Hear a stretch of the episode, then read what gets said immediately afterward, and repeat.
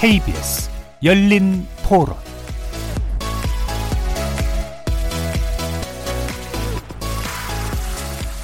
안녕하십니까. KBS 열린 토론 정준희입니다.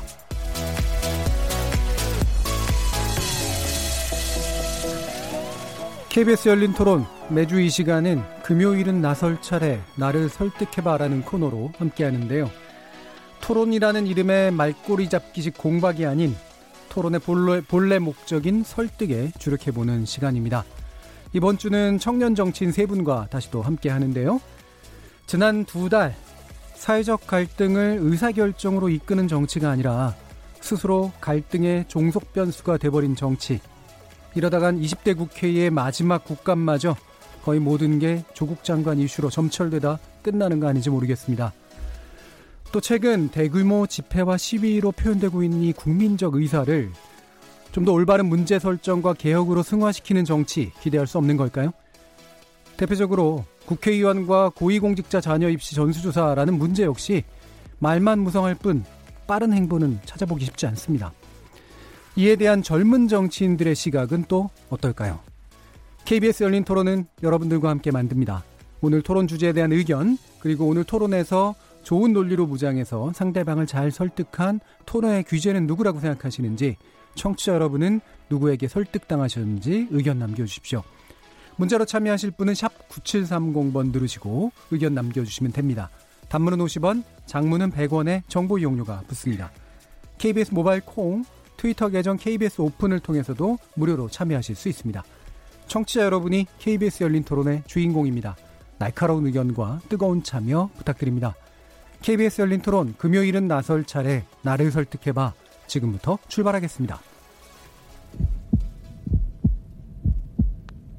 살아 있습니다. 토론이 살아 있습니다. 살아있는 토론, KBS 열린 토론.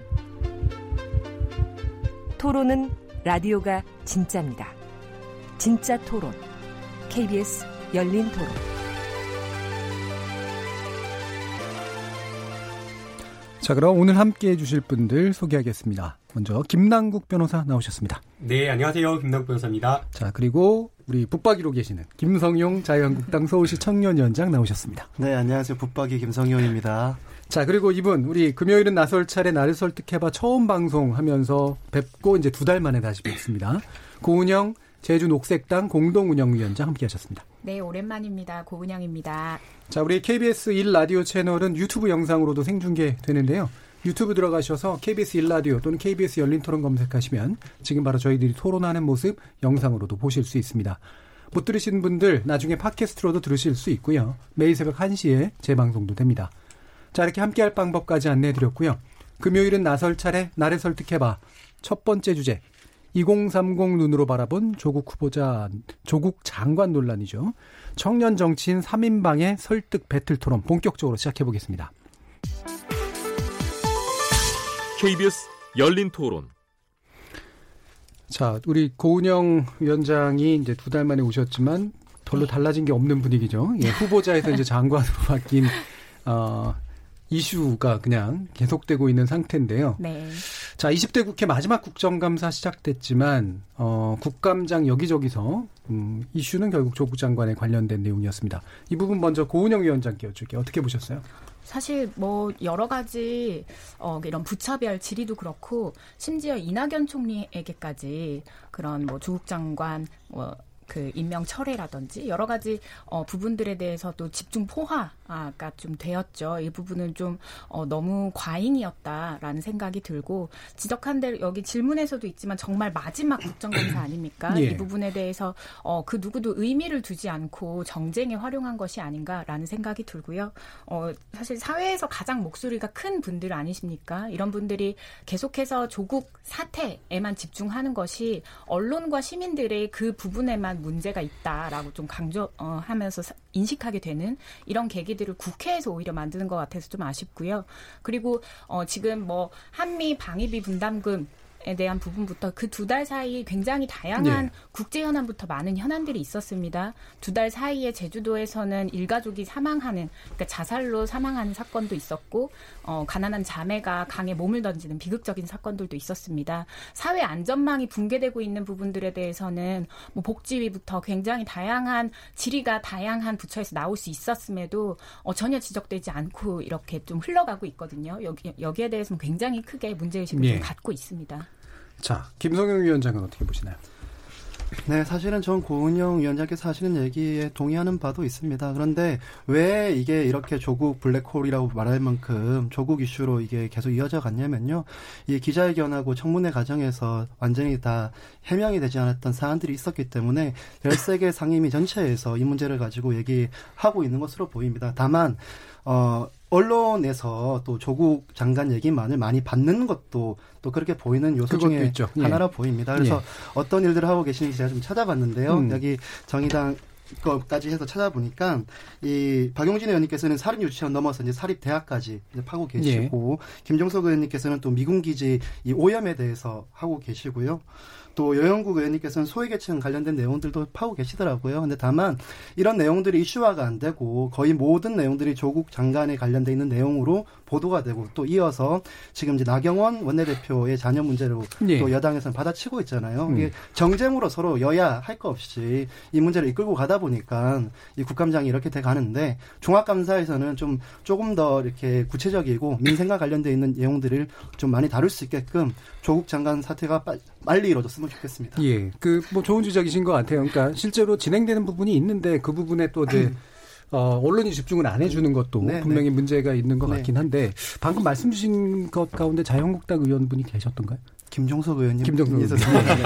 너무 그러니까- 그렇게 우리도 하고, 일하고 있습니다. 그러니까, 그러니까 이게 어쨌든 보면은 각 당마다 어쨌든 그런 일들을 있습니다. 하시는 분들이 네. 계시잖아요. 자, 근데 어떻게 보세요? 이건 제가 보충 질문인데.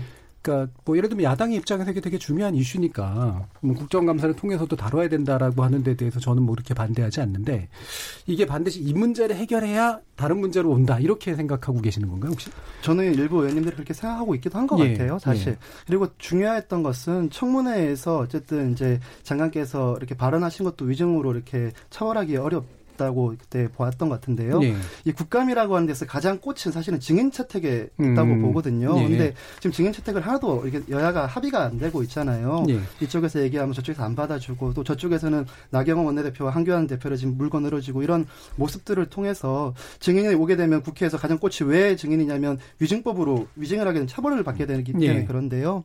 어, 그런 것에 대해 합의를 못 이루다 보니까 계속 이어져 가는 것 같습니다. 알겠습니다. 김남욱 변호사님 어떻게 보셨어요? 네, 사실은 그 국회에서 하는 국정감사가 뭐 1년에 한 번 하는데 이걸로도 정말 부족하다. 부족하죠. 네. 예, 행정감사라고 하는 것은 정말 상시적으로 하면서 정말 국정이 제대로 운영되는지를 좀 들여다봐야 되고 또 행정부가 내부에서 바라보기 어려운 것들을 외부에서 바라보면 문제다 이것이 문제다라고 하면서 지적할 수 있는 것들이 많은데 그러한 어떤 기회 자체를 좀 놓치는 것 같아서 안타깝다라는 생각이 들고요. 뭐 예컨대 뭐 정책은 사실은 정부에서 무엇인가 정책을 편다라고 하면 문재인 정부가 모든 일을 잘할 수 있는 건 아니잖아요. 예. 또 여당이 또 다 잘할 수 있는 것이 아니기 때문에 어, 좀 잘한 거는 잘한다, 못한 것은 못한다라고 지적을 해주면서 조금 더 정책 방향이나 이런 것들을 설정함에 있어서 좋은 방향으로 이끌어줘야 되는데 지금 국정감사를 보면 그렇지가 않은 것 같아서 좀 안타깝다는 생각이 듭니다. 뭐 법무부 장관 조국 법무부 장관에 대한 여러 의혹, 야당이 계속해서 이거를 정쟁화하거나 이것을 문제 삼고 싶어 하는 거 충분히 이해합니다. 그래서 뭐 법무부 장관에 대해서 뭐 질의를 한다라고 하면 그것까지는 조금 어느 정도 이해할 수 있을 것 같은데 법무부 장관에 대한 어떤 질의뿐만 아니라 모든 어떤 질의가 법무부 장관에게 막 초점이 맞춰지고 아까 김은영 뭐 위원장님께서 말씀을 해주신 대로 총리에 대해서까지 막 계속해서 정쟁을 삼을 듯한 그런 발언 또 심지어는 이게 어, 이 야당 국회의원이 검찰 수사관인지 검사인지 모를 정도로 검사처럼 계속해서 추궁하듯이 그런 어떤 국정감사를 이어가는 게 좀 안타깝다라는 그런 생각이 들고요. 이제 막 오늘 이제 국정감사가 시작되었기 때문에 아직 많은 시간이 좀 있다고 예. 생각이 됩니다. 어, 여야 간에 정말 정쟁으로 이렇게 끝낼 것이 아니라 정말 지금 우리 구- 우리 민생과 관련되어서 아니면 정말 국민들이 궁금한 그런 정책과 관련되어서 제대로 나아가고 있는지 그런 것들을 좀 국회에서 짚었으면 하는 바람입니다. 음, 지금 이제 민주당은 한국당이 총선만 의식한다. 이게 총선이 유리하다라고 판단하는 것 같아요. 민주당도. 그러니까 그 반대 쪽에서. 야권은 정부 홍위병 역할을 한다. 다시 말하면 여당 의원들이 이제 정부 비판도 해야 되는데 그 부분 안 한다. 이제 이런 식으로 지금 또 서로 나를 세우고 있습니다. 여러분들이 보시기에는 뭐 누구 말이 맞다라기보다는 어떤 의미가 있다라고 보세요? 뭐 예, 제가 고은영 위원장. 네 제가 나서서 좀 이야기하겠습니다. 어, 이 질문과 맞물려서 아까 전에 어, 김 변호사님께서 말씀하셨던 어, 국감이 항상 뭐 이제 행정에 대한 견제와 감시 항상 열심히 해야 된다라는 부분부터 좀 구조적인 부분, 근원적인 부분에 대해서 좀 이야기를 해주셨는데 좀 맞따라서 정치 개혁 얘기를 안 할 수가 없어요. 예. 그런 것들이 가능하려면 사실상 정치 개혁이 선행되어야 합니다. 좀 굉장히 이상적인 얘기 해주신 거거든요. 지금 입법부는 사실상 행정부의 거수기나 다름이 없습니다. 예산 받아서 맨 처음에 국감 하기 전에 애초에 예산을 받았을 때부터 그 예산 받아서 지역구 챙기기 들어가야 되기 때문에 이 부분은 지- 어, 정치 개혁이 선행되지 않고서는 사실상 제대로 된 견제, 감시, 힘든 구조 속에 이미 있다라는 이야기를 좀 한 번은 지적을 하고 싶고요. 그리고 어, 지금 뭐 홍위병 논란부터 예. 굉장히 이런 날선 이야기가 나오는데 저는 오히려 한국당이 지금 더 잘하고 있다라는 생각이 듭니다. 한국당 지금 어, 국감과는 조금 별개의 문제이긴 하지만 어, 지금 몇 주 전에 민부론이라고 하는 예. 정 책을 들고 나오셨습니다. 거기에 대해서 좀 진단하는 방향에 대해서는 동의할 수가 없지만 어, 정책 비판부 어, 정권 비판부터 이제 시작을 한 거라서 좀 그 부분에 대해서는 동의할 수는 없지만 어찌 됐건 2020년 총선 때 우리가 핵심 과제로 이런 것들을 들고 나오겠다 이 시선으로 어떤 행정을 견제하고 바라보겠다라고 하는 방향성을 분명히 제시한 겁니다. 그 예. 내용이 어찌 됐건 근데 여기서 계속 민주당은 홍위병 역할 만 하고 있죠. 사실 여기에서 자유한국당이 민부론 카드를 던졌을 때 민주당은 거기에 상응하는 어떤 뭐 그게 정책적인 방어 이런 부분들이 분명히 어 나왔어야 된다. 지금 한국 사회 불평등 문제나 이런 사회 안전망 붕괴에 대해서 분명히 지적하고 진단하는 것들을 스스로 내놨어야 어 좀 이런 것들이 좀 맞아 떨어지는 얘기가 아닌가. 지금의 이런 수세적인 부분만 보여주는 것은 오히려 어 정말 자유한국당에서 지적을 하고 있는 홍위병 이런 역할을 지금 하고 계시는 것 아닌가라는 생각이 좀 이게 듭니다. 지금 이제 정치 개혁이 필요하다라는 부분 뭐 뒤에서 좀 더 얘기해 보고요. 이제 홍위병이라는 표현 에 대해서 동의하시나 봐요? 어, 네, 그렇게 생각하고요. 저희 음. 조금 오래된 얘기입니다. 두 달 사이에 있었던 일인데, 어, 한 한 달쯤 됐죠. 금태섭 의원이 실시간 검색 1위에 굉장히 오래 올라가 있었습니다. 예. 네, 거기 그 이유에 대해서 저는 어, 더불어민주당이 좀 성찰을 하셔야 된다. 내부의 비판 그리고 어, 비판할 지점들은 분명히 비판을 하고 어, 지금의 논란 굉장히 좀 길고 여러 가지 국면이 좀 바뀌었는데 맨 처음에는 불평등 불공정의 문제 그리고 지금은 오히려 어, 장관이 된 이후에는 어떤 특혜와 권력 이 부분에 대해서 지금의 장관은 어, 벗어날 수 있는가 이런 문제 제기가 꾸준히 이어지고 있거든요. 이런 것들을 좀 성찰을 하셔야 될 때가 아닌가라고 좀이 자리에 좀 만났으니까 좀 묻겠습니다. 뭐 자연스럽게 넘어갔습니다. 김남수 변호사님. 예. 좀 저는 좀 당혹스럽다라는 생각이 드는데요. 예, 예. 녹색당 운동위원장님 께서 자유한국당을 잘한다라고 칭찬을 해주시면서 민주당은 홍위병이다, 홍위병 역할을 하고 있다, 반성해야 된다 하니까 예. 조금 당혹스럽지만 그러나 또 그 비판을 좀 겸허하게 받아들이고 싶은데 쉽진 않네요. 예. 네.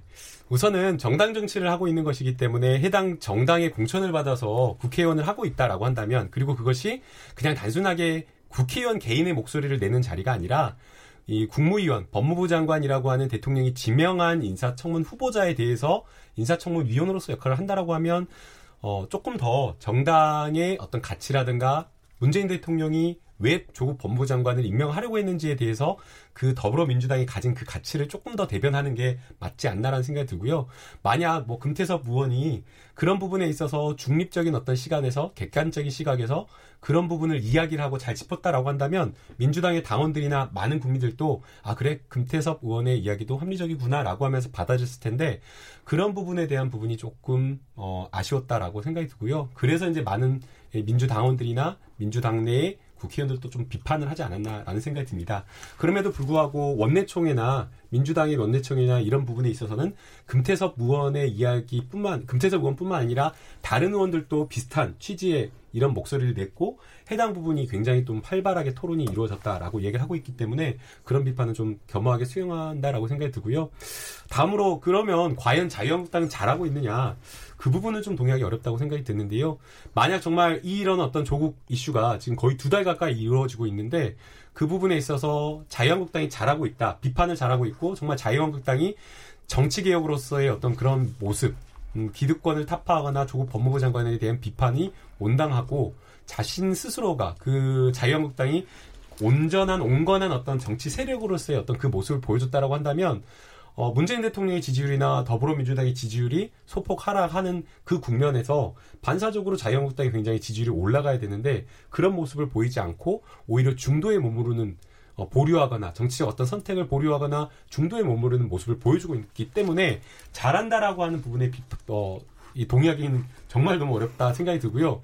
민부론에 대해서 세상에 민부론도 어떻게 잘했냐 내용에 동의하기는 어렵지만 잘했다라고 하시는 이야기를 듣고 저는 좀 약간 충격인데요. 너무 왜곡하시는데. 아, 뭐 외국은 뭐 정책 외국이라- 방향을 정책- 낸다는 의미에서 네, 예. 그러니까 그 부분은 동의하셨다고는 하는데 음.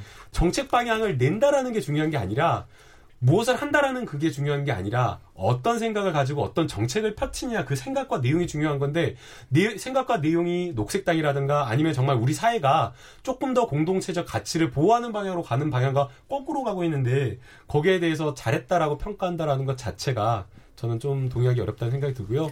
결국에는 자유한국당의 가치는 보수적 어떤 가치인데 지금까지도 지지율이 한 20% 초중반에 머무르고 있다라고 하는 것은 기본적으로 우리 사회가 갖춰야 될 그런 어떤 담론을 담아내지 못하는 그 한계를 분명히 드러나고 있기 때문에 이런 점을 좀 자유한국당도 어, 좀 굉장히 비판적으로 뼈아프게 받아들여야 되지 않을까라는 생각이 듭니다.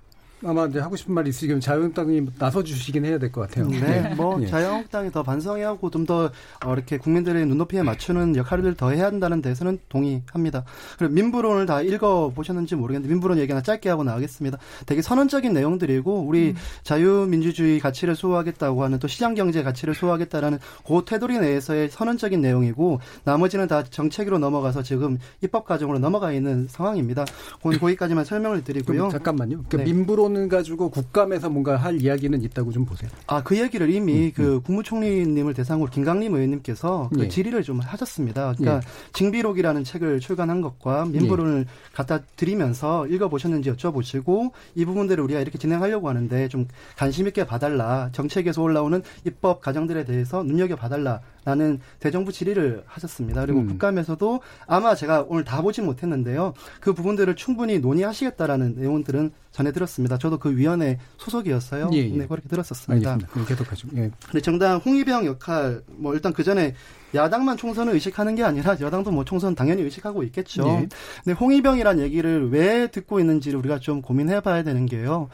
저번 주 방송에서도 제가 이런 얘기 좀 간략하게 드렸습니다. 탄핵이라고 하는 박근혜 대통령 사태가 우리가 벌어졌을 때, 최순실 국정농단 사태가 터졌을 때, 우리 당에서도 수없이 많은 다른 소리들이 나왔었습니다. 정당이라는 것이 말씀하신 대로 기조를 세워놓고 무조건 그렇게 해야 한다고 하면 정당이 아니죠. 더불어민주당, 민주당에서 어떻게 민주적이지 않고 딱 획일화돼 있는 이 개개인의 헌법기관의 국회의원들이 모여져 있는 한 내용만 가지고 얘기할 수 있다고 얘기하시는 것은 전 좀 안 맞다라고 생각이 들고요.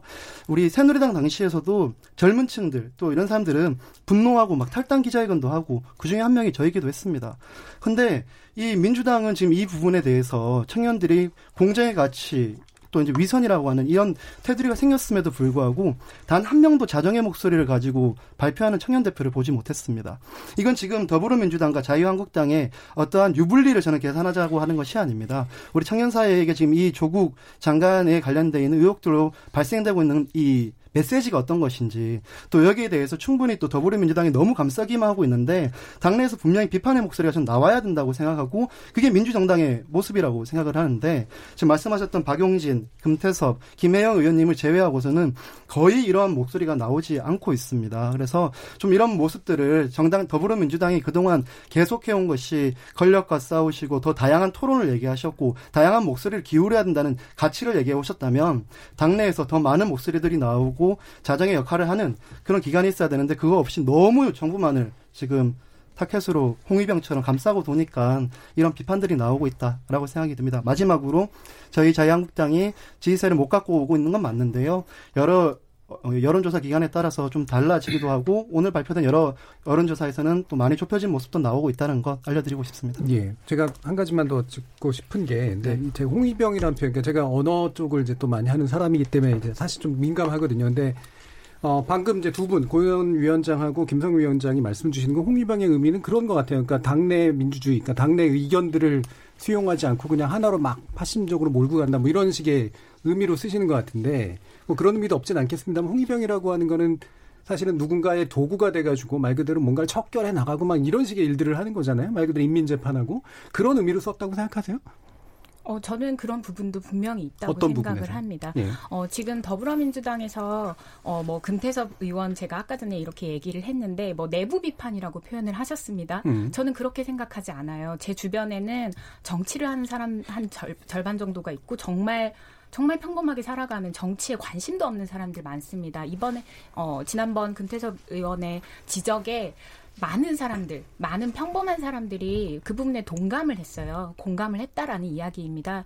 어, 오히려 그렇게 어, 변호사께서 그렇게 말씀을 하시는 것 자체가 너무 이너서클 안에 계시는 것 아닌가라는 지적도 좀 하고 싶고요. 이런 부분들에 대해서 좀 말씀을 하고 싶고 그리고 어, 지난 어, 창당 창당 음, 어, 더불어민주당 창당대회에서, 네, 그 몇 주년인지 제가 기억이 나지 않아서, 네, 창당대회에서 이해찬 대표께서, 어, 우리가 정권을 10년 이상 더 잡아야 그동안, 어, 그동안의 정권을 놓치고 있었던 시간 동안 정책과 노선이 많이 망가지는 것을 봤는데, 어, 앞으로는 정권을 더 잡고 있어야 된다. 이런 이야기를 하셨습니다. 사실 창당 대회에서 제가 아까 민부론 얘기했던 건 내용에 대해서 동의한 게 아니라, 어, 한국 사회에 대한 진단, 그리고 2020년이 얼마나 중요한 국가 운영에 대해서 논의해야 하는 그런 시간인데, 그것을 앞두고 창당 대회에서 정권을 유지해야 한다. 라고 당대표께서 이야기하시는 건 정말 부적절했다라고 생각을 하는데요.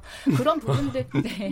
그런, 왜냐면 그 다음 메시지가 비전이 없었기 때문입니다. 어, 그렇기 때문에, 어, 이런 부분들에서 일면 동의되는 부분이 있다라고 지적을 하고 있는 것이고요. 지금 더불어민주당이 너무 경직되어 계시는 것이 아닌가, 어, 이런 방어적인 이런 부분들 이외에, 어, 자유한국당 그리고 녹색당 다른 정당들이 2020년 총선 어 그걸 위해서 우리는 이렇게 진단하고 그 시선으로 국감 이렇게 치르겠다라고 했을 때 거기에 대한 대응이 있으셔야 됐, 다 이렇게 좀 다시 짚고 싶습니다. 대응을 지금 민주당에서 하고 있다라고 생각이 예. 들고요. 어, 정당이라고 하는 것은 그 시민사회 단체가 아니라고 저는 생각이 듭니다. 뭐 바깥에서 권력 바깥에서 시민사회 운동하면서 보도자료 내고 집회 시위하고 이런 어떤 단체가 아니라 정치하는 그런 하나의 세력이고 이 정치하는 이 세력이 하는 목표는 권력을 얻고 정치 정권을 잡으려는 것입니다. 그게 제일 목표이고 그렇게 정권을 바꿔서 정책을 바꾸고 그 정책으로 대한민국에 가는 방향을 바꾸겠다라고 사람들이 모인 그 집합체고 결사체인데 창당대에서 다른 것도 아니고 창당대에서 더 많은 정권을 연장해야 된다라고 한 것이 발언이 부적절하다는 건 조금 납득하기가 어렵고요. 어, 그 점은, 어, 정당이라고 하는 그 가치와 목표를 조금 오해한 데서 비롯한 것이 아닌가라는 생각이 듭니다. 저는 녹색당도 시민사회단체로서가 아니라 실질적으로 정치 세력화를 하기 위해서 조금 더 정말 전략적이고 계획적으로 움직여서 권력을 전 잡아야 된다고 생각이 들고요. 뭐, 외국한, 외국 같은 유럽이나 이런 곳에서는 이미 녹색, 녹색당이, 어, 연정을 하거나 이런 어떤 방법을 통해서 정책을 충분하게 실현하고 있기 때문에 어, 시민사회 단체 같은 어떤 그런 나이브한 어떤 단체가 아니라 실질적으로 정치 세력으로서의 힘을 발휘할 수 있는 그 권력을 좀 획득했으면 좋겠다 생각이 들고요. 저 잠시만 네. 여기서 잠시만 나설게요. 한 가지만 묻겠습니다. 정권을 잡는 게 우선입니까? 어디로 가야 된다가 우선입니까? 정권을 잡아야지 어디로 갈 수 있기 때문에 그런 나이브한 생각은 전 갖지 않아야 된다고 생각합니다. 이게 어떻게 나이브한 생각인지 모르겠습니다. 이상만으로는 저는 할 수 없다고 생각을 하고 있어요. 저는 두 가지가 병행했어야 된다. 분명히 아까 지적했습니다. 비전이 부- 비전에 대한 메시지가 붙었어야 된다. 근데 그 부분이 없이 정권을 우리가 계속 잡아야 된다 라는 이야기가 있었던 것이 네, 그게 실망- 그 저는- 좀- 아니요, 저는 잠깐만. 지금의 논쟁에 이제 제가 홍위병 질문을 드린 건데 약간은 퍼진 것 같거든요. 그래서 그 우선- 부분에 대해서 불편할 수도 있지만 그게 홍위병 논쟁하고 어떤 관계가 있는 거죠? 그 다음에 저는 또 질문 드리고 싶은 게 민주당이 정책 비전이나 이런 것은 이미 집권할 때부터 이야기를 해왔고 창당대 이전부터 꾸준하게 말을 하고 있는데 비전이 없다라고 비전 없이 권력만 잡으려고 집단이다 권력만 잡으려는 집단이다라고 이렇게 이야기를 하는 것은 조금 폄훼한 게 아닌가라는 생각이 들고요. 창당대회라고 하는 것은 그야말로 민주당의 축제 아니겠습니까? 그렇기 때문에 그 대표의 그 권력을 잡겠다라고 하는 그 발언은 너무나 정당하고 온당하고 그 발언만 하나 딱 떼어놓고 이야기를 해가지고 그 자리에서 정책 비전 발표 안 했으니까 너희는 비전 비전 없는 정당이고 정책만 목 정책만 권력만 잡으려는 정당이다 이렇게 비판하는 건좀 옹당하지 않는 것 같다는 네. 생각이 듭니다. 네, 네 중간에 이제 예. 좀 정리하는 차원에서 저는 예, 홍위병 예. 관련된 얘기를 하겠습니다. 이게 문화 대혁명 때 마오쩌둥의 홍위병 역할이 목적을 위해서 막 수단으로 썼다. 뭐 거기에 대해 100% 저는 이제 동의하지는 않습니다. 다만 말씀하시는 것처럼 소수의 목소리, 그러니까 그 금태섭 의원님이 이런 얘기를 한 거에 대해서 당원들과 또 당내 의원들에게 많은 비판을 받고 있다고 하면서 사실은 입을 막는 것처럼 좀 느껴질 때가 있었어요. 이번에 더 이상 말하지 마라. 금태섭 의원, 박용진 의원 이렇게 얘기하면 안 된다라는 식의 모습을 봤는데요.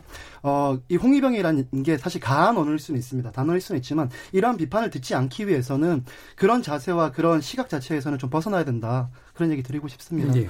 뭐, 알겠습니다. 예. 그 뭐, 홍위병 예. 이야기 짧게 덧붙이면요. 예.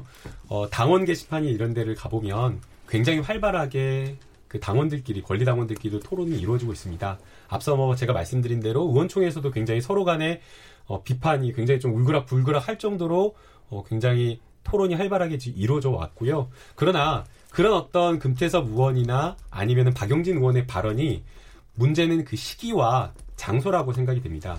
지금 이 문제 초기에 조국 법무부 장관 임명 초기에 그런 이야기를 처음부터 했다라고 한다면 문제가 없겠지만 지금 자유한국당 같은 경우에는 아예 조국 법무부 장관 내정되기도 전부터 조국 법무부 장관은 아예 안 된다라고 X를 그어놓고 이 사건 임명 임명 후부터 계속해서 정치 공세를 일관되어 왔는 그런 상황에서 여론이 굉장히 안 좋아졌는데 그런 어떤 여론이 안 좋아진 상황에서 여당의 국회의원이 종편에 나가서 또는 인사청문회 과정에서 해당액이라고 할 수 있는 그런 발언을 했다라고 하는 것을 그 민주당을 지지하는 당원들이 권리당원들이나 아니면은 민주당에 소속돼 있는 의원들이 그것을 그냥 그대로 아 잘한다라고 박수 치는 것 자체가 저는 정당하지 적절하지 않다라고 보이고요.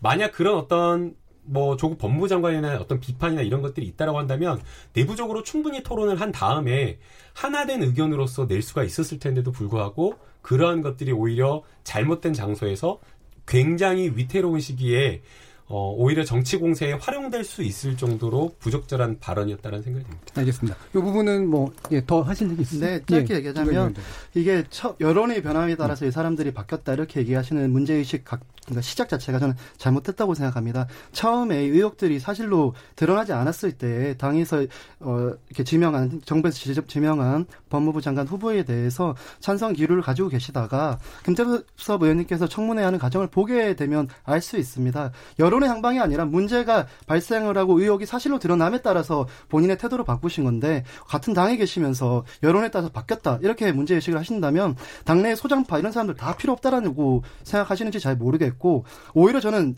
어, 더불어민주당보다 이 문제에 대해서 자유한국당이 좀 많이 민주화돼 있다고 생각하는 게 사실 저희 혁신이 열리고 하면 당론을 없애자라고 얘기가 많이 나옵니다. 혁신 안 중에 물론 그게 의결은 되지 않지만 거기에 대한 충분한 우리 논의들을 하고 있는데요. 어떻게 이 국민들로부터 권력을 대신받은 이 대의민주로 뽑힌 국회의원들 개개인들의 목소리를 무조건 당론으로 모아서만 이야기해야 된다. 이것은 국민들의 입을 막는 것과 다름이 없다. 저는 이렇게 생각이 듭니다. 음. 그럼 자유한국당 보시기엔 그러니까 네. 아마 바깥에 원내위원장이니까 더 잘 보이실 텐데 네. 지금의 당내 민주주의 수준이나 이견을 수용하는 수준이나 표출하는 수준은 충분히 높다 이렇게 보세요? 아니요, 낮죠. 네. 낮은데 제가 보기엔 음. 사실 더불어민주당이 그게 저희보다 훨씬 높다고 저희는 과거에 높, 았다고 네. 봤는데 네, 네, 봤는데 대화를 나누다 보면 음. 저희보다 훨씬 더 오히려 폐쇄적이다 음. 이런 생각을 좀 많이 갖게 되고 있습니다. 토론을 하다 보면. 알겠습니다. 네. 자 그러면 다음 주제로 가보죠. 어, 이 부분은 제가 검찰 개혁에 대한 입장 물어볼게요. 어, 검찰 개혁 어떻게 해야 된다라는 방법론도 중요하지만 어쨌든 검찰 개혁에 대한 목소리가 나오고 있는 건 사실이니까 이것도 이제 여론의 상당히 중요한 부분이잖아요. 근데 이게 이제 굉장히 어, 이상하게 이제 예를 들면 다른 어떤 이슈로 그러니까 검찰 개혁을 반대하냐 찬성하냐의 문제로 가느냐 아니면 검찰 개혁과 별개의 이슈로 또 이제 그 대응하는 방식으로 가느냐 이게 차이가 좀 있을 것 같아요. 그래서 각자 보시기에 지금 검찰 개혁에 대한 입장 그다음에 여론의 어떤 진행 방향에 서 어떻게 평가를 하십니까? 고은영 위원장님 먼저 할까요? 검찰 개혁의 요구가 높아지고 있는 것은 저는 이 시대에서 원래 해결을 했어야 했. 었던 그리고 문재인 정권에서 행정부에서 예. 어, 처음부터 내걸었던 숙제라고 생각을 합니다. 그리고 어, 지금 뭐 공수처에 대한 부분부터 이미 입법화되는 어떤 문턱 에까지 좀 와 있는 부분도 많고요. 음. 그리고 우리 사회가 원래 숙제로 안고 있었던 것들을 지금 해결하자, 지금이라도 해결하자 늦었지만 이 목소리이기 때문에 어, 이것이 요구가 높아지는 것은 음. 사실이고 당연하고 그래야 된다고 생각합니다. 예. 그 부분은 명확히 좀 말씀드리고 싶고요. 하지만 좀 어, 저는 지금의 사태가 좀 안타까운 부분이 뭐냐면 이것이 왜 조국 수호라는 이야기로 어, 조금 변질이 될까에 대한 부분입니다. 어, 실제 굉장히 어, 아마 이거 듣고 계시는 분들도 좀, 어, 공감 혹은 좀 공감을 많이 하실 수 있을 거라고 생각을 하는데요.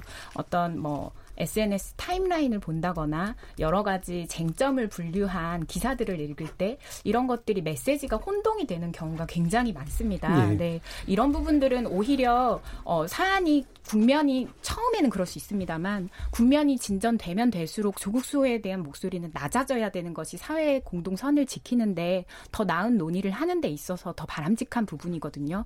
그래서 사실은 이런 부분에서 더불어민주당에서 좀 노력을 해주시면서 자정의 목소리를 좀 이끌어 주셨어야 하는 것이 아닌가 하고 좀 다시 한번 좀 아쉬운 그런 생각이 좀 들고요. 여기에서 저는 어, 좀더 어, 사실상 어, 검찰 개혁 그 다음 부분에 검찰 개혁이 돼서 그러면 우리 사회는 어떻게 달라질 건데? 라는 그런 상상을 누가 어느 정당에서 해서 그것을 제시하고 있느냐.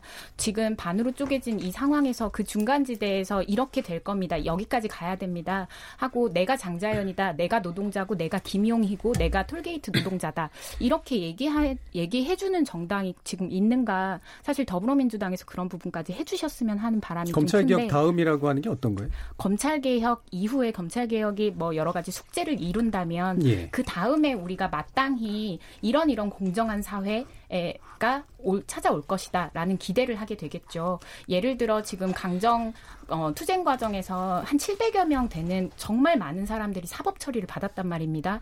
이번 3.1절 특사 때 19명 19명이 특별 사면 받았습니다. 19명은 어떤 기준으로 특별 사면 받았는지 본인들은 아직도 알지 못합니다. 밀양 강정 밀양의 할매들도 마찬가지고요. 그리고 대법원 판결이 있었는데도 톨게이트 노동자들은 아직까지 복직되지 못했습니다. 그러니까 그게 검찰 개혁하고 연관성 있는 주제라고 보시는 거예요? 저는 그 다음 과제로 음. 이런 부분들이 분명히 제시가 되어야 어, 그러니까 예를 들면 검찰 개혁 되는 나아가서 사법 개혁까지 얘기를 하시는 부분인지 네네. 아니면 검찰 개혁이 바로 그 문제가 돼야 그 부분도 이제 해결이 된다라고 보시는 건지. 저는 순차적으로 음. 어, 입법 과정은 분명히 순차적으로 얘기할 수는 있지만 예. 그 동력을 끌어내기 위해서 지금부터 그런 이야기를 해야 한다고 생각을 합니다. 음. 하지만 지금 검찰 개혁 다음 메시지가 조국 수호란 말이죠. 이 부분에 대해서 거부감을 느끼는 많은 시민들이 있다고 그 부분을 더불어민주당에서 견인하지 못하고 있고 음. 정의당이나 대한신당 그 어떤 정당도 정치적 역할을 하고 있지 못한 것 같아서 좀 아쉽고요. 사실 녹색 민주당도 정당이긴 합니다만 어, 지금 원내에 진입해서 저희가 자원이 그렇게 많은 상태가 아닙니다. 때문에 이런 것들을 어, 사실 좀 바라보면서 여러 가지 좀 마음이 복잡한 측면이 있는데 좀 이런 것들을 민주당이 좀 아, 정말 정말 좀 진심으로 해달라고 하면서 민주당을 막 비판하면 어떡해요? 잘 못하시니까 그런 거예요. 제가 민주당을 도와주면서 같이 하자 그래요. 김성윤 의원 제가 짧아 제가 짧아서요. 아, 예. 네, 먼저 나 먼저 나서시죠. 저는 짧습니다. 왜냐하면 네. 어, 어제 강화문에 모인 많은 사람들도 이 검찰 개혁에 대해서 음. 같이 요구하고 있습니다. 네. 그리고 구호로 나왔나요 혹시? 어, 하시는 분들도 있었습니다. 검찰도 개혁하자. 네, 네. 조국 수호가 나온 것 같더라고요. 어제 현장에 네. 저 현장에 예. 계속 있었는데요. 예. 뭐 그게 그 수십만이라고 봐야 될지 뭐그 주최 측에서 얘기하는 예. 것처럼 수백만을 봐야 될지 모르겠지만요. 그 목소리는 아주 한두 명의 목소리가 들렸다면 엄청 좋은 청각을 가지고 계셨다고 저는 생각이 들고요. 하여튼 제가 드리고 싶은 얘기는 어, 제 모인 그분들도 검찰을 개혁해야 된다라는 동의를 하고 있다고 생각이 들고 어, 다만 지금 여론조사로 보게 되면 검찰 개혁에 대해서는 국민 대다수가 원하고 계십니다. 또 네. 조국 장관 사퇴에 대해서도 좀 더 많은 사람들이 어, 찬성하고 계십니다. 이 내용은 뭐냐면 검찰 개혁은 필요한데 조국 법무부 장관이 있는 데서는 하서는 안 된다라는 뚜렷한 국민들의 저는 의지와 목소리라고 아, 생각합니다. 그러니까 조국 법무장관 있어서는 검찰 개혁은 할 수 없다. 네, 그렇게, 그, 그, 그렇게 보시는 거예요. 네. 음. 이 메시지는 간결하게. 예. 저는 그 고은영 위원장님이 아까 왜 조국을 수호해야 되는지 검찰 개혁 얘기하면서 조국 수호해야 되는지 이해할 수 없다 그런 부분을 말씀을 해주셨는데요. 저는 오히려 왜 검찰이 이렇게 조국 법무부 장관을 수사하는데 그렇게 많은 국민들이 갑작스럽게 촛불을 들고 검찰청 앞에 가서 검찰 개혁을 외치는지 그런 부분을 저는 더 깊이 있게 들여다봐야 된다고 생각이 듭니다. 우선 검찰의 이 수사 자체가 정상적인 수사라고 말할 수가 있을까요?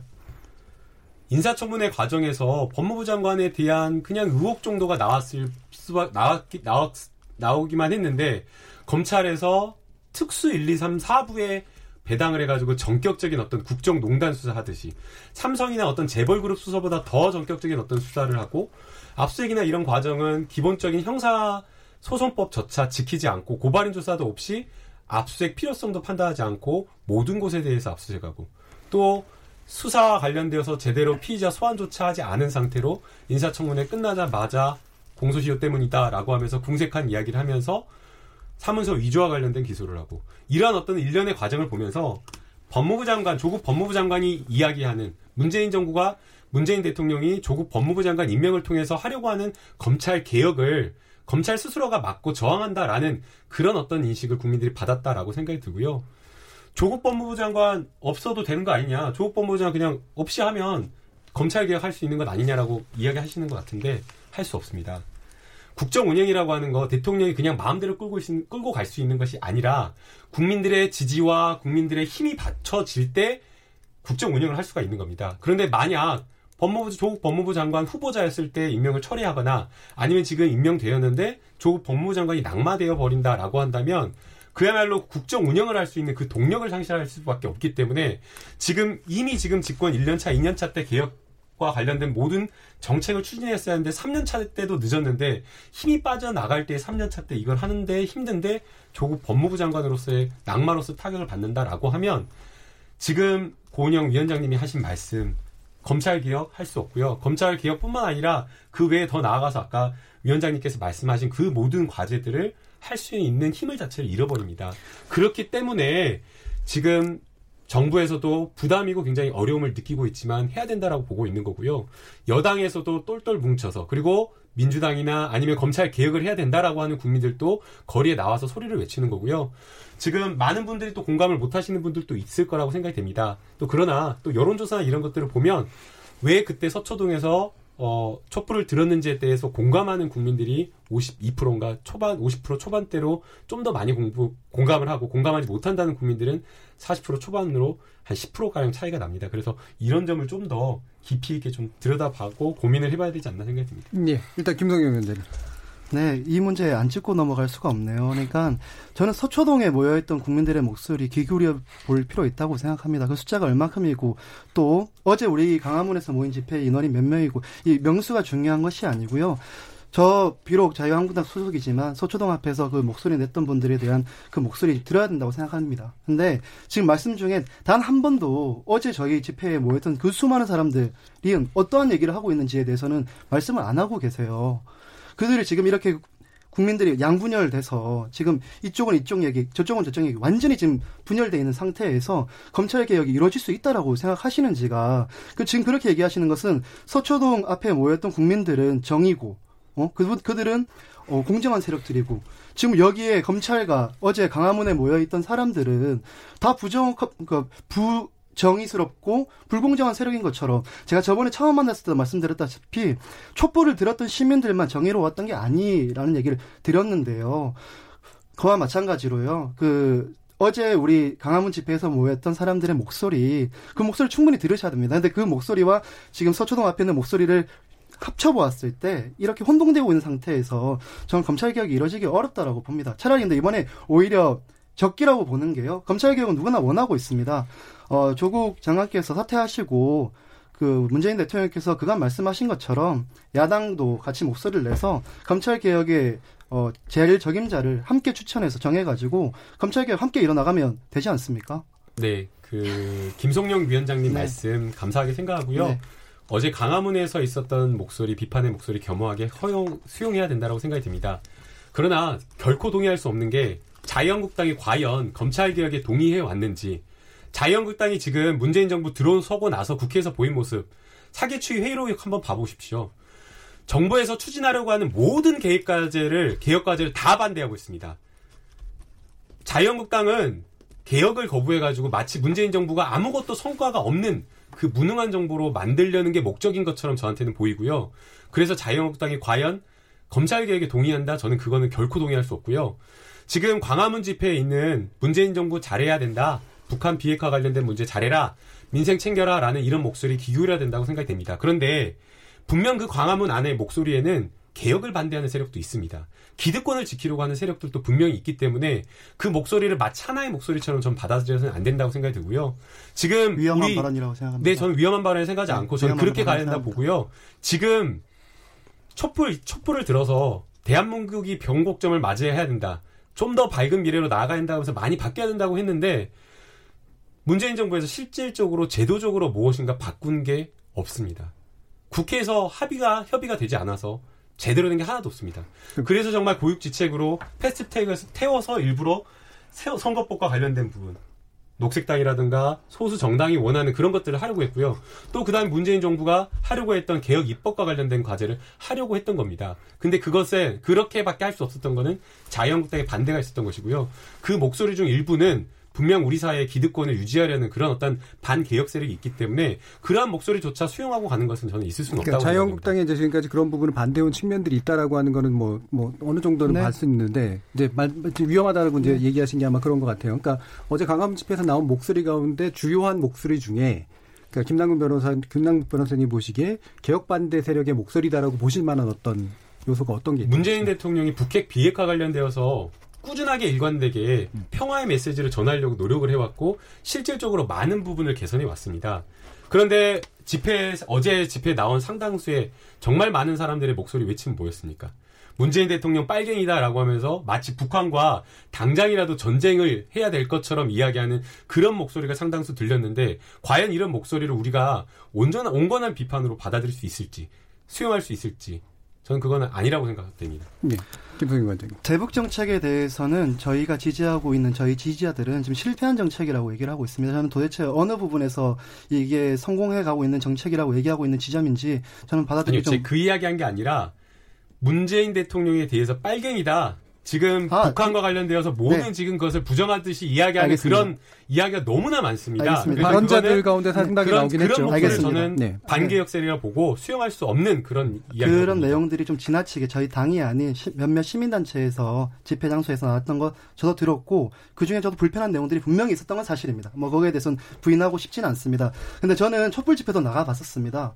촛불 집회 때 생각해 보면 어 제일 메인 무대가 아니라 또 메인 무대에서도 그랬죠. 주위에 당시에 박근혜 대통령이 탄핵되기 전임에도 불구하고 박근혜 대통령 교수형을 처하는 그러한 형상을 들고 돌아다니시기도 하시고 이 박근혜 대통령에 대해서 차마 이 방송에서 할 수 없는 말들을 공개 마이크 속에서 해온 주요 사람들이 지지자들이 주요 지지자들이 더불어민주당의 주요 지지자들이 그렇게 해 왔었습니다. 근데 그 당시에 했던 행동들 제가 계속 반론적으로 지금 얘기하는 게 이겁니다.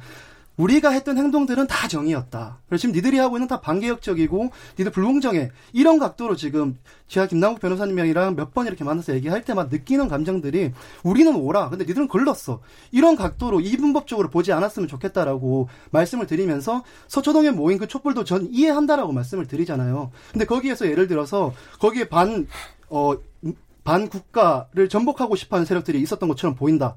이렇게 제가 생각하지 않는다고요. 그래 주장하는 사람들이 있습니다. 우리 당 지지자들 중에서. 근데 저 그렇게 생각하지 않는다고요. 근데 저희가 다음 세대를 걱정하고 다음 정치를 고민하기 위해서 이곳에 서로 설득해보자고 모인 자리인데 여기에서 너무 색안경 쓰시고 이 옳고 그름으로 딱 단지에서 나눠보시는 이 자체가 저는 좀 안타깝고 아니, 속상하다 이런 생각이 듭니다. 네, 그렇 저는 그렇게 보진 않고요. 그 우선은 굉장히 좀 열려 있으면서 많은 이야기를 드리려고 합니다. 그러나 김성룡 위원장이 촛불 집회를 긍정적으로 내가 긍정적으로 보니까 너도 광화문 집회를 긍정적으로 포용해달라라고 이야기를 하신다면 저는 그럴 수는 없다라고 생각이 됩니다. 그 안에 있는 목소리 중에 제가. 수용할 수 네. 없는 목소리가 있기 때문에 그건 전 아니라고 생각이 들고요. 지금 그 광화문 집회에서 이야기를 이야기하면서 제가 그 한 이야기를 하면서 너희도 그때 예전에 촛불 집회 때 그랬는 거 아니냐라고 이야기를 하는데 제가 이야기하는 것은 문재인 대통령에 대한 욕 다 해도 됩니다. 그러나 제가 이야기하고 싶은 거는 문재인 대통령이 추구하려고 하는 정책, 북한 비핵화 관련되어서 노력하는 그 정책 자체를 반대하는 것에 대해서 빨갱이다라고 하는 그런 어떤 목소리를 저는 수용하기 어렵다라고 얘기를 하는 거고요. 문재인 대통령 개인에 대해서 욕한다고 하는데 제가 그걸 뭐 하라 마라 할 것은 아니라 보고 또 그리고 과거에 촛불 집회에 그런 일부의 목소리가 있었다고 하더라도 너희도 그랬으니까 우리도 그런다라고 하면 그건 그야말로 피장파장의 논리밖에 아니 되지 않기 이랬으니까 그렇게 때문에 한다는 얘기는 아니고요. 그런 논리는 아닌가 저는 이런. 얘기를 이 네. 또한도 국민들의 목소리다. 제가 드리고 싶은 얘기는 그런 겁니다. 촛불 집회가 올바랐다. 뭐 거기에 다, 다 존중한다. 저 그렇지는 않습니다. 근데 그 또한 우리 국민들의 목소리였고 그 계기를 통해서 나라를 팔아먹어도 안 바뀐다는 30% 콘크리트 지지층이 깨지고 지지율 4%까지 내려갔었습니다. 자, 새누리당과 우리 박근혜 대통령 지지율이요. 근데 지금 문재인 정권이 똑같은 길을 걷고, 걸어가고 있지 않은가 그런 이 뭐랄까요 걱정이 돼서 하는 얘기입니다. 저는 선출된 권력 우리 문재인 대통령께서도 잘 됐으면 좋겠습니다. 근데 망하는 지름길이 뭐냐면 국민들의 목소리를 외면하는 거예요. 서초동에 모인 목소리도 분명히 국민들의 목소리고 강화문에 어제 모여서 외친 목소리도 국민들의 목소리다. 문재인 대통령이 취임사와 대통령 후보 시절에 항상 얘기하셨던 국민 대통합의 길로 가겠다. 하야의 목소리가 나오면 자기가 강화문으로 나오시겠다. 나를 지지하지 않는 사람들도 나를 지지하게끔 모두의 대통령이 되겠다고 하셨는데 지금 오로지 자기를 지지하는 여기도 30%에서 40% 사이에 있는 사람들의 대통령이 되어가고 있는 것이 아닌가 극히 염려스럽습니다. 알겠습니다. 예. 여기까지 듣고요. 어, 아마 뭐또그 더 다른 이야기들이 나올 수도 있는 거지만 충분히 인식 차이가 좀 나온 것 같습니다. 여기에 대해서 더 설득하라고 말씀드리진 않을게요. 예. 어, 금요일은 나설 차례 나를 설득해봐. 아, 조국 장관 관련된 논란으로 국회가 아직은 정상적으로 돌아가지 않고 있고요. 어, 광화문 광장 그리고 서초동 경찰청 앞으로 민심도 서로 다른 목소리를 내고 있습니다. 어, 정치의 어떤 기능이 무엇이 돼야 되는가에 대해 다시 한번 생각해보는 그런 시간이었고요. 어, 토론을 통해서 또 후반부 토론을 통해서 좀 더 설득해 보는 그런 시간까지 가져보도록 하겠습니다. 여러분들께서는 KBS 열린 토론과 함께하고 계십니다.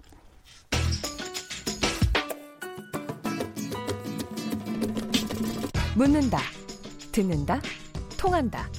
KBS 열린 토론. 듣고 계신 청취자 여러분, 감사드립니다. 들으면서 답답한 부분은 없으신가요? 궁금한 점은요? 그렇다면 함께 토론에 참여하시죠. 유료 문자 샵 9730을 이용하시면 됩니다. 단문은 50원, 장문은 100원의 정보 이용료가 있습니다. 스마트폰 어플리케이션 KBS 모바일 콩을 통해서도 무료로 참여하실 수 있습니다. KBS 열린 토론은 언제나 열려 있습니다. 듣고 계신 KBS 열린 토론은 매일 밤 1시에 재방송됩니다. 자, 그럼 지금부터 토론이 진행되는 동안 청취자들이 보내주신 의견 들어보고 가겠습니다. 정의진 문자 캐스터. 네, 안녕하십니까. 문자캐스터 정의진입니다. 20대 마지막 국감 파행 속 서초동 촛불 집회 대 광화문 맞불 집회란 주제로 청취자 여러분이 보내주신 문자 소개해드리겠습니다. 콩 아이디 9555님. 각자 개성이 있기에 토론도 존재합니다. 나와 생각이 다르다고 무조건 반대라고 하는 건 바람직하지 못하다고 봅니다. 조국 장관의 진면목은 스스로 잘 알 것이라고 생각합니다. 조국 장관님, 양심을 버리지 말아주셨으면 합니다. 콩 아이디 2240님. 국정감사에서 조국 논란만 얘기하는 게 소모적이고 당쟁적 말싸움이라는데 동의는 합니다. 하지만 조국 사태는 그만큼 광범위한 이슈들이 내포되었고 꼭 해결하고 나아가야 할 중요한 사회적 문제라는 방증입니다. 유튜브로 의견 주신 다재맘 청취자분. 서초동 집회는 민주당과 상관없이 검찰 개혁을 하기 위해 나가는 겁니다. 그리고 현재 검찰의 부당한 수사 피해자가 조국 장관이니까 조국 수호를 먼저 외치는 겁니다. 또 하나 진보는 분열로 망한다는 말이 맞는 듯하네요. 민주당은 검찰 개혁하려고 노력이라도 하는데 소위 진보 정당이라는 당들은 비난만 하고 있다고 생각합니다. 콩 아이디 6289님. 민주당 의원들은 국민의 목소리를 대변하지 못하고 청와대 의견만을 고집하는 것에 문제가 있고 한국당은 정말 나은 방안을 가지고 국민들을 설득해야 하는데 그러지 못하고 있는데 문제가 있습니다. 콩 아이디 2475님. 권력 밖에서 시위만 하는 자유한국당. 더 이상 갈등 일으키지 마시고 정상적인 정치를 하시기 바랍니다. 콩 아이디 5964님.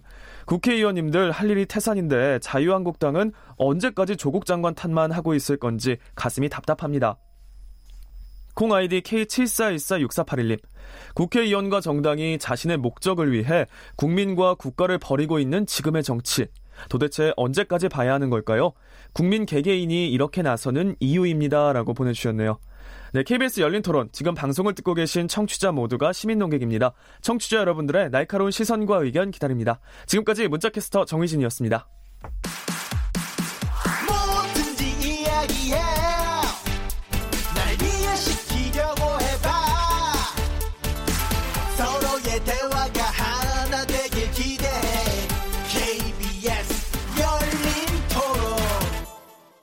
자, 후반부 토론 시작해 보겠습니다. 김남국 변호사, 김성영 자유한국당 서울시 청년위원장, 고은영 제주녹색당 공동운영위원장 이렇게 세 분과 함께 합니다. 김남국 변호사님은 민주당이 안 붙어 있는데 민주당 얘기 자꾸 하셔야 되네요. 네, 그래서 당황스럽다라는 생각이 드는데요. 네. 자문 변호사만 조금 했을 뿐인데. 어쨌든 그 정책 지향이나 뭐 이런 부분은 네. 그래도 이제 비슷하게 같이 가시는 것들이 있으니까. 예, 아무래도 뭐 예. 자문 위원은 오래 있기 때문에. 자, 그러면 지금 앞에서 나온 얘기들 또 뒤에서 펼쳐야 될 얘기들이 좀 더 있습니다만, 어, 요 얘기 또 한번 좀 했으면 좋겠어요. 그, 지금 이제 경찰이, 어, 공개소환 제도를 전면 폐지하기로 했거든요. 그 다음에 심야조사라든가 이런 부분도 당연히 여기하고 연관이 되는데, 기본적으로 요 시- 결정을 어떻게 평가하느냐. 그러니까 좀 더 뭐 당연히 했어야 될 거다. 아니면 부족하다. 또는 시기가 안 맞다. 뭐 이런 부분들에 대한 평가가 있을 것 같거든요. 김나욱 변호사님. 네, 이게 저는 그 검찰이 문재인 대통령이 검찰 개혁과 관련되어서 주체로 나서야 된다. 대상인 것으로 머물러 가지고 개혁에 저항 저항하는 것처럼 보이거나 아니면은 개혁 당하기만을 기다려서는 안 된다라고 하면서 검찰총장에게 자체적인 어떤 이 개혁안을 마련해 오라라는 그런 어떤 지시를 받고 나오는 것이라고 생각이 되는데요. 어, 이런 어떤 검찰이 무엇인가 개혁의 주체가 되어서 검찰 내부적으로 바꾸려는 모습은 저는 긍정적으로 평가를 합니다. 그러나 지금 나오는 어떤 여러 가지 안이나 이런 것들을 보면 처음에 나왔었던 10월 2일 나왔었던 세 가지 방안은 사실상 이미 추진해 오고 있었던 뭐 특수부를 축소한다라거나 이 파견 검사를 줄인다거나 이건 이미 지금 나와 있었던 것이고 해오고 있었던 것이기 때문에 실질적으로 기능할 수 없다라고 보이고요. 그래서 이제 그런 비판이 나오자 이제 다시 갑자기 이제 파격적으로 파격적으로 피의자 공개 소환을 이제 금지하는 전면적으로 폐지하는 어떤 그런 방안을 발표했다고 생각이 되는데요. 만약 이것이 검찰이 진정으로 스스로 검찰이 바뀌어야겠다라고 잘못된 어떤 그런 수사 관행이라든가 수사 과정에서 벌어졌던 여러 가지 인권 침해라든가 이런 것들을 개선하기 위해서 나온 것이다. 라고 한다면 긍정적이라고 생각이 들고요.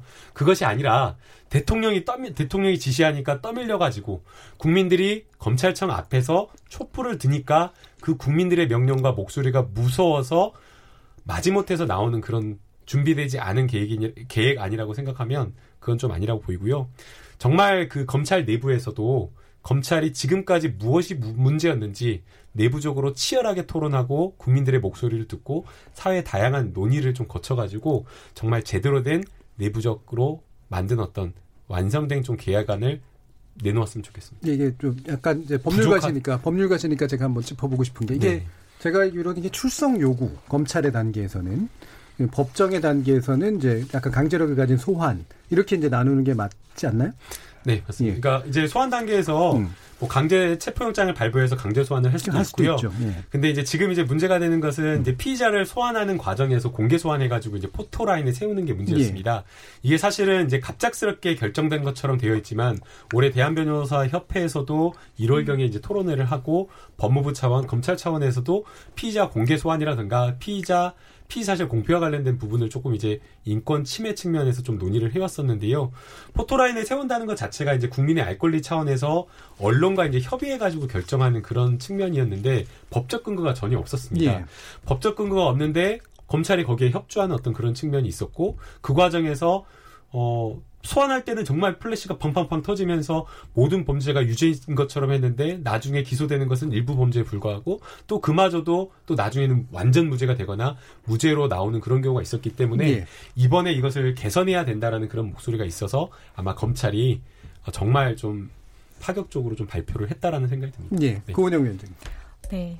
어, 저도 동의해요. 그리고 음. 그런 그, 어, 그동안 뭐 진행됐었던 뭐 토론회라든지 이런 것들도 저희 기사나 이런 것들로 과거부터 계속 챙겨봐왔던 사람 중에 한 명입니다. 그래서 어, 적용이 된 건 당연히 환영할 만한 일이고 어, 우리도 좀더 어, 선진 수준으로 좀 인권에 대한 부분이라든지 이런 것들이 개선이 되고 있구나라는 생각을 합니다.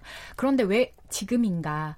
네, 물론 지금도 늦었다. 그런데 어 뭐 이제 어 여러 가지 이런 특혜 논란 결국에는 뭐 상사에 대한 이런 권위 체계 내에 있는 위계 체계 내에 있는 이런 구조가 이미 장관 그 직후에는 되었는데 이 부분에서 이런 가이드가 뭐 바뀌는 이런 부분들 이런 것들에 대해서 저는 사실은 내용적으로는 환영하지만 타이밍적으로 많은 분들이 어, 아, 이것은 공정하지 않다. 조금 이상하다. 혹은 너무 딱 이 시기에 맞춰서 이렇게 한 것이 아닌가. 이거 혹시 봐주기인가? 라고 충분히 의심될 만한 어, 그런 부분이라고 좀 생각이 들고요.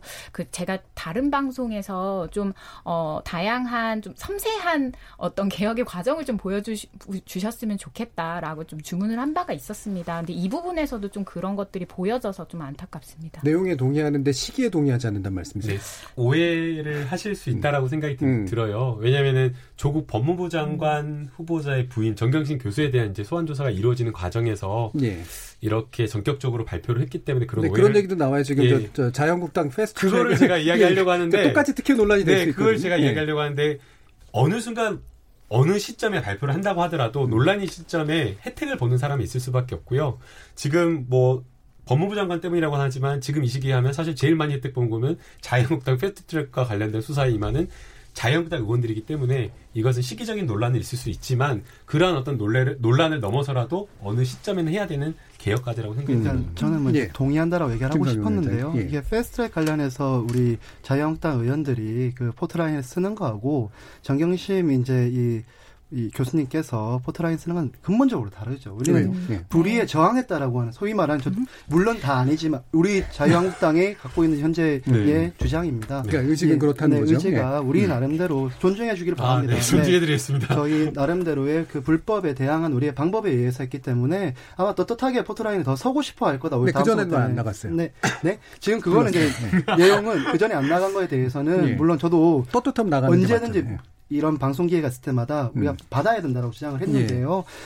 당 대표님이나 나경원 원내대표, 특히 나경원 원내대표가 선제적으로 이거 빨리 정리를 해야 되는 사안이에요. 예. 저도 그 밖에서 얘기하신 비판에 대해서 음. 전혀 우리 당의 입장을 동의하고 싶은 생각이 없어요. 음. 빨리 하루라도 빨리 소환에 나가서 음. 정당하게 자기가 했던 행동들에 대해서 저도 현장에 있었거든요. 음. 충분히 불법성도 어디까지가 불법성인가 분명히 따져봐야 될 겁니다. 그래서 충분히 설명했으면 좋겠는데 음. 아무래도 우리 자유한국당 의원님들이 좀 소극적으로 하는 거 분명히 있는 것 같습니다. 그래서 음. 빨리 선제적으로 했으면 좋겠고요. 이 얘기를 더 하고 싶습니다. 근데 그렇기 때문에 패스트트랙의 그 포트라인에 오히려 우리 자유한국당 의원들은 서고 싶을 거다. 오히려 그때까지 끌면 다음 선거를 위해서 전 그런 생각이 들고요. 정경심 이 시기는 적절하지 않았습니다. 제가 음. 보기에 시기는 적절하지 않았지만 저는 잘했다고 생각해요. 음. 사실 이번 대통령께서 이렇게 하니까 한 거 뭐 부인할 수 있습니까? 저 이거 부인한다고 하면 그 또한 좀 이상한 것 같아요. 하지만 왜 잘했느냐? 우리 이걸 통해서 너무 아픔을 겪었어요. 노무현 대통령의 서거라는 아픔도 겪었고 예. 또그 뒤에 한풀이 하듯이 우리 박근혜 대통령, 이명박 대통령 전부 다 이 포털라인을 쓰셨 고 서로서로 한 번씩 주고받아서 이 아픔만 남은 이 제도라고 생각이 들거든요. 그리고 무죄 추정의 원칙 우리 헌법에 보장되어 있지 않습니까? 예. 그걸 완전히 깡그리 무시하는 법이었기 때문에 어, 어떠한 시기적으로 분명히 적절하지 못했고 권력자에 의한 그런 뒤에 어떤 검은 손이 있었는지 모르겠지만 음. 잘했다. 저 그렇게 얘기하고 싶습니다. 알겠습니다. 자, 또한 가지 주제. 왜냐하면 또 얘기 나눌 게 있어가지고요. 어, 아까 이제 제가 모두에 말씀드렸던 건데, 지금 이제 고위공직자하고 국회의원들의 입시 비리 또는 뭐 자유, 자녀 입학 과정에 대해서 혹시 불공정이 없었는지 전수조사. 여기저기 다 얘기는 나왔는데, 어, 원내 대표끼리 합의는 일단 실패한 상태고, 일부 의원들의 발의를 통해서 뭔가 해결하려고 하는 그런 상태인 것 같아요.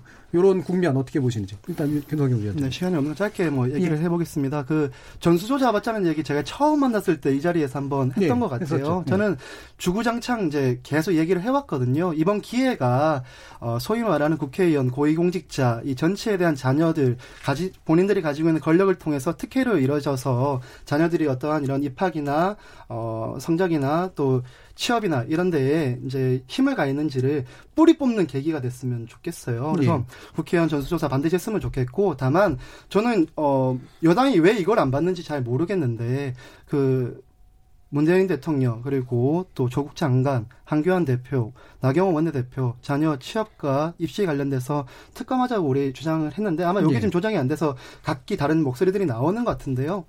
어, 이참에 다 타고 가는 거 어떨까요? 이 다음 세대들한테 또 다음 정치를 하는 사람들에게 모범 사례가 전될 것 같고 가장 신뢰받아야 될 기관은 사실 국회인데 국민들로부터 지금 가장 신뢰받지 못한 기관으로 가고 있는 것이 결국 이 국회의원의 특혜, 가진 권력을 이용해서 남들보다 어, 더 초월한 능력을 자꾸 쓰시는 것 때문에 국민들이 국회에 대한 신뢰를 계속 줄이고 있는데요.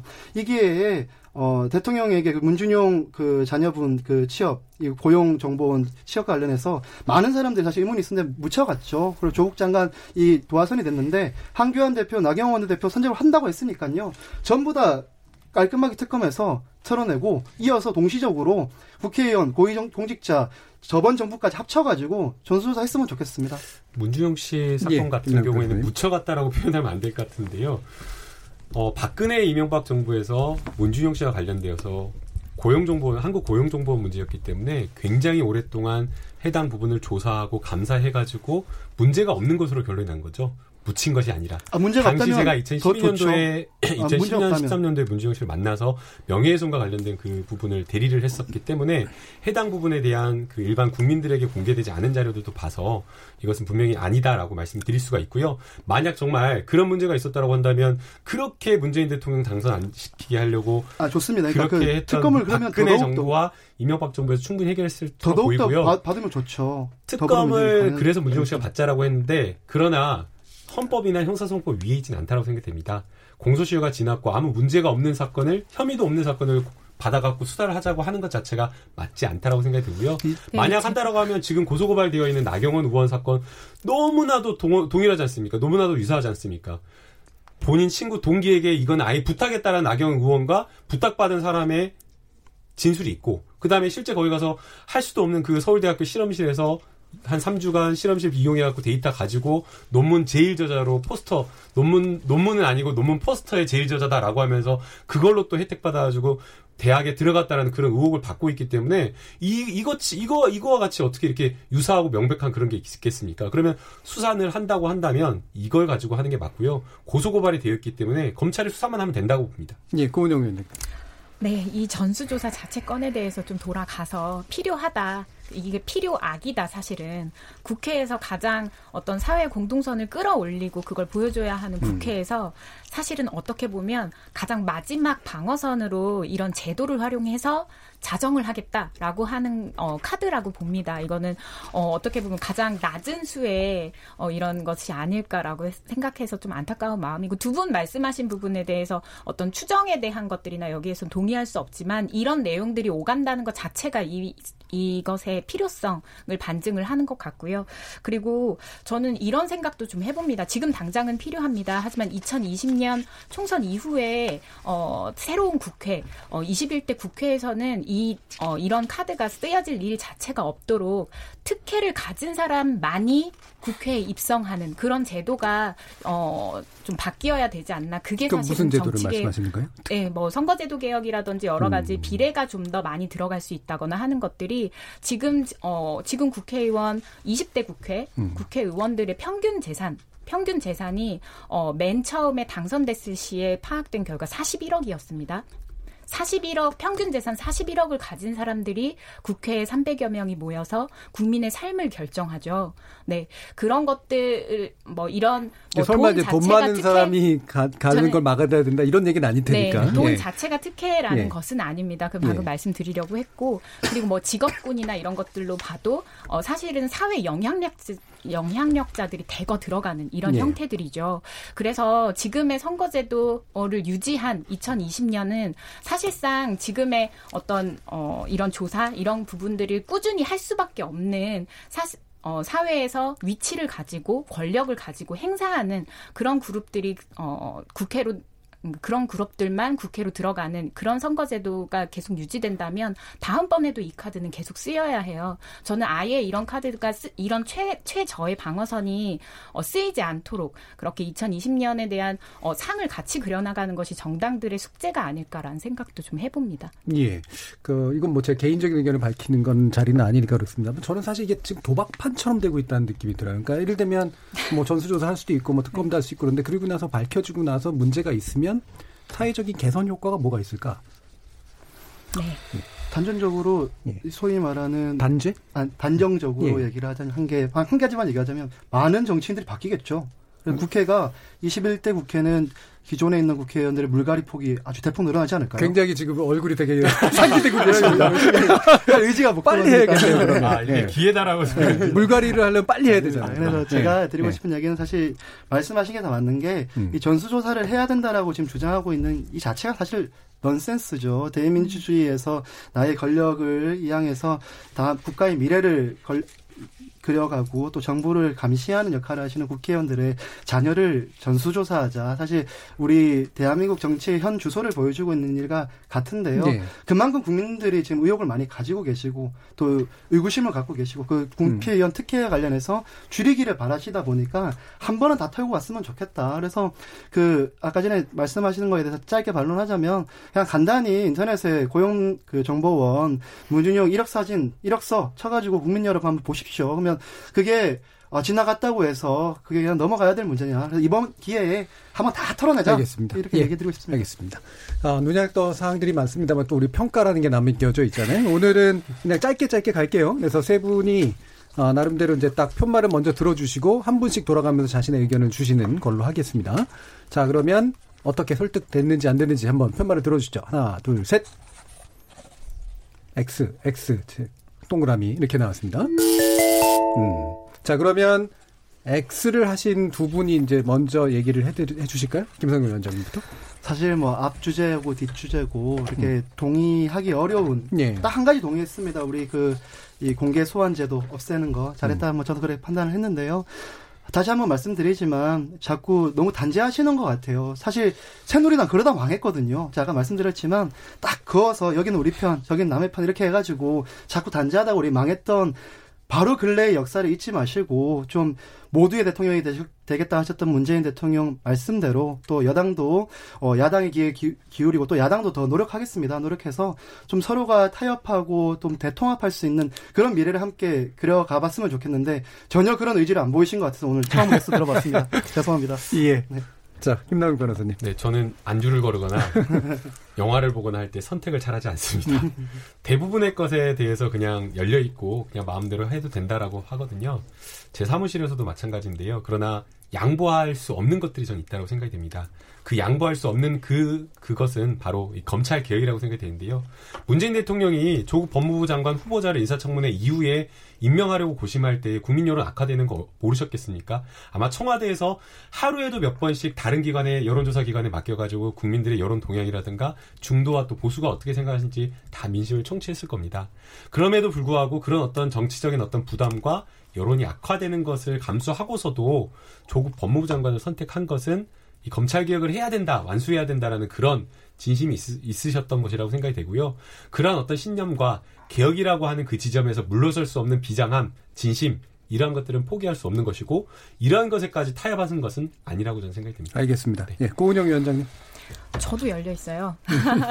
저는 광화문에 자주 가고요. 예. 그리고 거기에서 뭐 공화당 분들이라든지 할아버지 할머니들 대부분은 그 할아버지들이신데 어르신들이신데 어, 대화도 많이 나누는 편이고요. 그리고 어, 제가 최근에 한 명을 붙잡고 조국 그러니까 서초동에 왜 촛불을 들고 갔느냐에 대해서 어그 정말로 진심으로 이해하려고 하는 시간도 최근에 좀 가졌습니다. 어 저는 서초동 서초동에도 광화문에도 끼지 못하는 사람입니다. 촛불을 들어야 할 이유도 없지만 어 들지 말아야 할 이유도 없는 저 같은 사람들이 정말로 많다고 생각합니다. 200명, 300명 얼마나 많이 모였는가가 아니라 그 사이에 많은 사람들의 목소리가 어떻게 배제되고 있는가를 주목하는 정당 거기에 대해서 고려하는 집회가 저는 필요하다고 생각해서 계속 이제 민주당의 요청을 좀 사실은 드렸던 것이고요. 그쪽이 조금 더 가깝거든요. 음. 네, 이런 이런 얘기를 좀 드리고 그래서 저는 오늘 두 분의 이야기도 수용하고 싶다. 집에 가서 곱씹고 싶다 진심으로 라는 그런 생각에 오를 좀 들었고 지금 정권의 어떤 어 여러 가지 주요 기조 중에 하나가 포용국가 아니겠습니까? 네. 어 지금 민주당이 경직된 태도 이런 부분들을 먼저 버리시고 2020년 방향 제시 하시는 모습을 좀 먼저 어 보여주시기를 바랍니다. 알겠습니다. KBS 열린 토론 오늘 금요일은 나설 차례 나를 설득해봐. 아, 두 번째 이렇게 다 같이 모이시는 또 그런 시간을 마련해 봤습니다. 김남국 변호사, 김성영 위원장, 고은영 위원장 세 분 모두 수고하셨습니다. 감사합니다. 네, 감사합니다. 감사합니다. 저는 다음 주 월요일 저녁 7시 20분에 다시 찾아뵙겠습니다. 지금까지 KBS 열린 토론 정준이었습니다.